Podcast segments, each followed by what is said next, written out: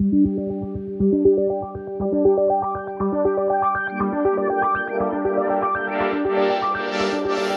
den, jsem Nikita Poljakov a vy posloucháte E15cast, krátký podcast o velkých proměnách biznisu. Ondřej a Katarína Vlčkovi založili nadaci, která má pomáhat dětem zasaženým závažným onemocněním. Do nadace vkládají 1,5 miliardy korun. Za peníze mimo jiné vybudují dětský hospic a paliativní středisko. Umíme jeden od druhého v rámci společnosti pečovat? A proč je v Česku nedostatečná paliativní péče? O tom dnes spolu budeme mluvit. Ale pak je tady ten proces umírání a to nemusí být vždycky nějak strašidelný. A protože tu zkušenost nemáme, tak prostě holce toho bojíme. Ale nejdřív mám pro vás zprávy. Většina v Kopřivnici vyrobených vozidel míří na export. Loni jich společnost Tatra Trucks vyvezla téměř 60% z necelých 1200. Jedna z nejstarších automobilek světa chce však svou přítomnost na zahraničních trzích dál posilovat. Chystá závod v Brazílii, rozjíždí výrobu ve Spojených arabských emirátech a zkoumá možnosti na tureckém, ruském či na běloruském trhu. Britská společnost Wilands Bank, která je součástí skupiny GFG Alliance britského podnikatele Sanjiva Gupty, se potácí pod zátěží nesplacených úvěrů. Británie už začala vyšetřovat skupinu, její součástí je Liberty Ostrava. Firmu podnikatele Gupty podezírá z podvodu a praní špinavých peněz. Gupta také rozhodl, že bance neposkytne žádné další finanční prostředky a té tak hrozí zánik. Liberty Ostrava je součástí Liberty Steel od roku 2019. Skupina ostravskou firmu koupila od konkurenčního výrobce oceli ArcelorMittal. Liberty Ostrava má dohromady 6 000 zaměstnanců. Hádky o rybolov nekončí. Francouzské úřady budou bránit britským finančním společnostem v přístupu na evropský trh. S odvoláním na své zdroje o tom napsala agentura Bloomberg. Důvodem jsou přetrvávající spory mezi Francií a Spojeným královstvím ohledně rybaření v britských vodách. Podle analytika České spořitelny Radka Nováka je však současný konflikt spíše důsledkem ještě neplně nastavených vzájemných pravidel po Brexitu a jejich dodržování.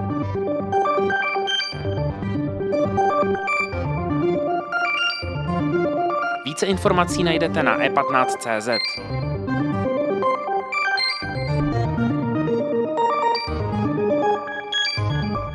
Jsem moc rád, že tu můžu přivítat Ondřeje a Katarínu Vlčkovi. Dobrý den. Dobrý den. Dobrý den. Umíme jeden od druhého v rámci společnosti dostatečně pečovat? No, to je taková otázka, na kterou nejde odpovědět ano nebo ne.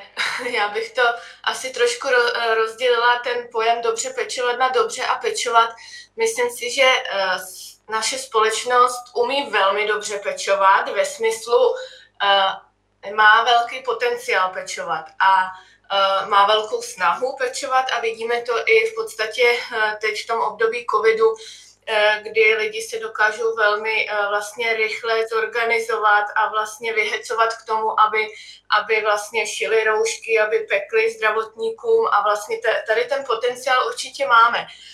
A pak jestli jako umíme dobře pečovat, to hodně záleží na tom, jestli dokážeme dobře vnímat potřeby, vlastně jakým způsobem pečovat, jestli se trefíme do toho, co je potřeba, co kdo potřebuje a to hodně vlastně záleží na tom, jakou máme jednak schopnost vnímat ty druhé, to okolí, což v dnešní době je trochu těžký, protože jsme hodně uspěchaní a hodně se díváme jednosměrně, nedokážeme nebo nemáme moc kapacitu dívat se moc do šíře a pak to hodně záleží na tom, jaké informace máme, protože vlastně pomáhat můžeme jenom, když víme, že někde nějaká potřeba vzniká.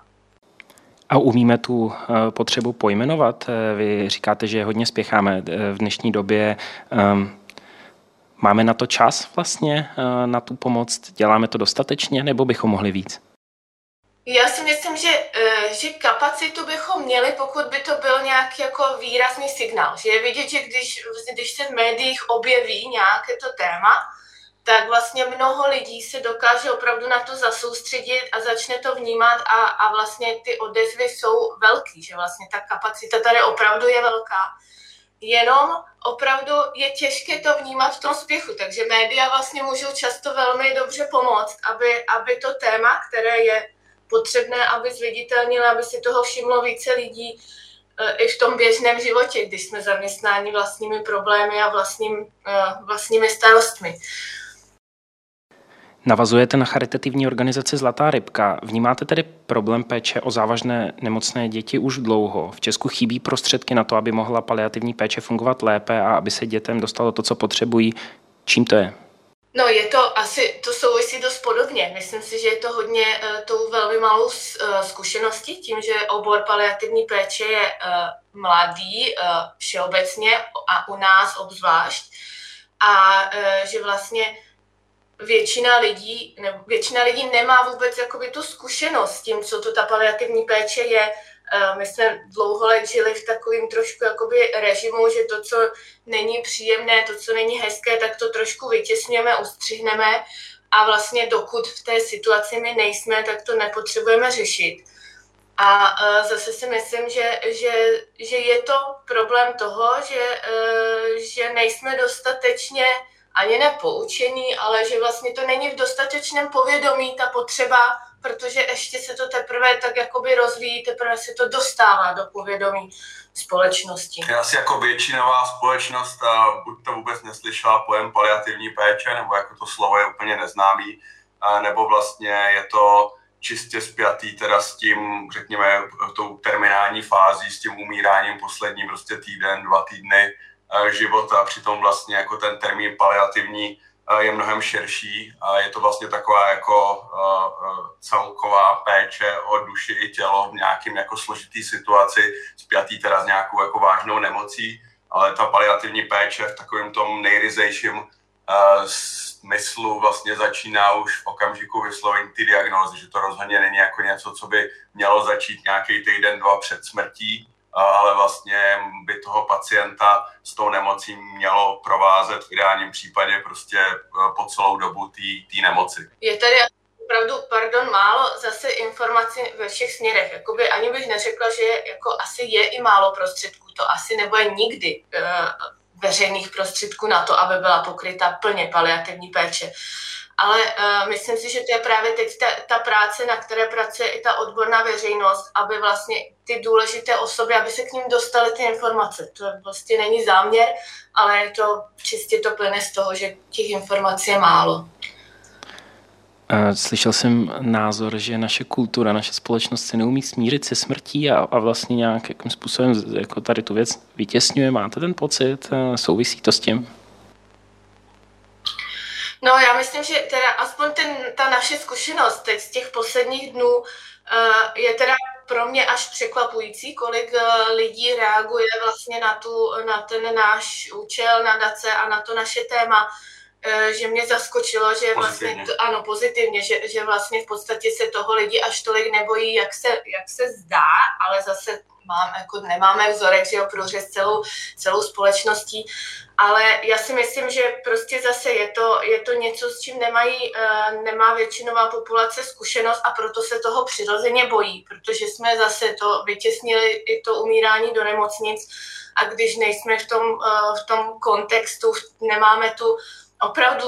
nemáme to zažité, že vlastně jako musíme rozlišovat smrt jako to zlo, který jako je každopádně a který nemůžeme přetavit v nějaké dobro, ale pak je tady ten proces umírání a to nemusí být vždycky nějak strašidelný. A protože tu zkušenost nemáme, tak prostě holce toho bojíme. Zase je to věc té takzvané osvěty a toho, aby lidé prostě znovu musí nabít tu zkušenost, kterou kdysi měli a teď už se to nějak ztratilo z našeho života, to téma. Existuje příklad ze zahraničí nějaký, kde o paliativní péči debatují, dbají na ní. Můžeme si vzít někde příklad.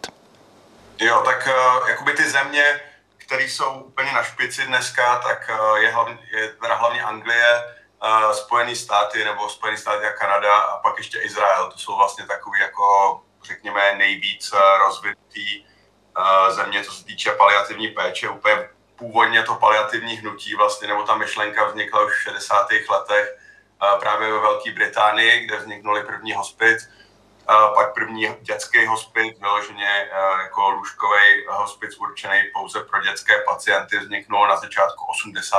let, což je teda taky docela dlouhá doba. U nás totiž dneska v České republice žádný takový ještě není, takže v Anglii je, 40 let, v České republice zatím neexistuje, což byl vlastně jeden z těch takových nějakých jako momentů, který jsme si uvědomili, právě když jsme zakládali tu nadaci. Když jsme identifikovali vlastně ty potřeby, tak jsme viděli, že v té Británii tohleto funguje celá desetiletí a třeba jenom v širším okolí Londýna je těch dětských lůžkových hospiců asi 5 a v České republice není ani jeden, takže je to evidentně prostě problém, který je potřeba tady řešit a proto jsme se rozhodli teda udělat to, co jsme udělali. Řekli byste, že peníze fungují v této společnosti jako prostředek k dobrým věcem? Já si myslím, že fungují, jenom ne ovšem víme. Já si myslím zase, že je tady ten problém toho informování, nebo jakým způsobem se k nám, běžným lidem, dostávají informace. Asi tak jako pro mě zase nová zkušenost a velká je, že jakmile ta částka má určitý počet cifer, tak se o tom dozvědí všichni a všichni prostě jsou z toho okouzlení nebo prostě šokovaní. Ale když tam jsou těch čísel nebo těch nul mnohem méně, tak se to nikdo nedozví a přitom to může být mnohem větší dar pro toho jednoho člověka, protože má méně prostředků. A myslím si, že opravdu jako tady je hodně lidí, kteří pomáhají nebo kteří využívají ty svoje peníze, používají k dobrým věcem, k tomu, aby pomáhali, jenomže to opravdu všechno my všichni nevidíme, nedostane se to k běžným lidem, takže prostě určitě já jako to vidím velmi pozitivně, že ta touha pomáhat tady u nás je. Ne, ovšem všichni vědí a jestli někdo to má jinak, tak to zase my nebudeme posuzovat, jestli je to dostatečný, nebo by to mohlo být ještě víc. Tak každý dá to co má, nebo to, co může. Už tady ta tradice asi tady docela jako zažitá, že taková ta pověstná sbírka na Národní divadlo někdy před 150 lety, tam jako mám pocit, jestli si vzpomínám, že fakt jako 50% Pražanů vlastně na to přispěl, že jako fakt jako obrovské množství lidí nějakým způsobem bylo ochotný ze svého jako pomoct, což byla možná taková symbolická věc tenkrát, ale myslím si, že jako té české společnosti je ta touha jako pomáhat, ať už třeba i jenom malou troškou, fakt zakořeněná i ve srovnání třeba jako s jinýma zeměma víc. Takže já bych rozhodně to jako nepodceňoval, ta energie tady je, jenom možná není až tak jako informováno o ní, nebo že prostě to není tak vidět, ale určitě to tady je. Ondřej, Kataríno, díky moc za váš čas, opatrujte se. Moc děkujeme. Mějte se hezky. Hezký den. A závěrem, víte, kde seženete nejlevnější byt? Za 850 000 korun je možné koupit dokonce 3+1 v osobním vlastnictví. Byt se nachází v prvním patře panelového domu a má balkon. Důvodem, proč je cena tak nízká, je lokalita. Nemovitost se nachází v Děčíně. Kdyby byl stejný byt na prodej v Praze, cena by se pravděpodobně pohybovala okolo 6 milionů korun. Nemáte zač. Díky za pozornost. Tento podcast můžete poslouchat každé všední ráno na všech streamovacích platformách a na webu E15.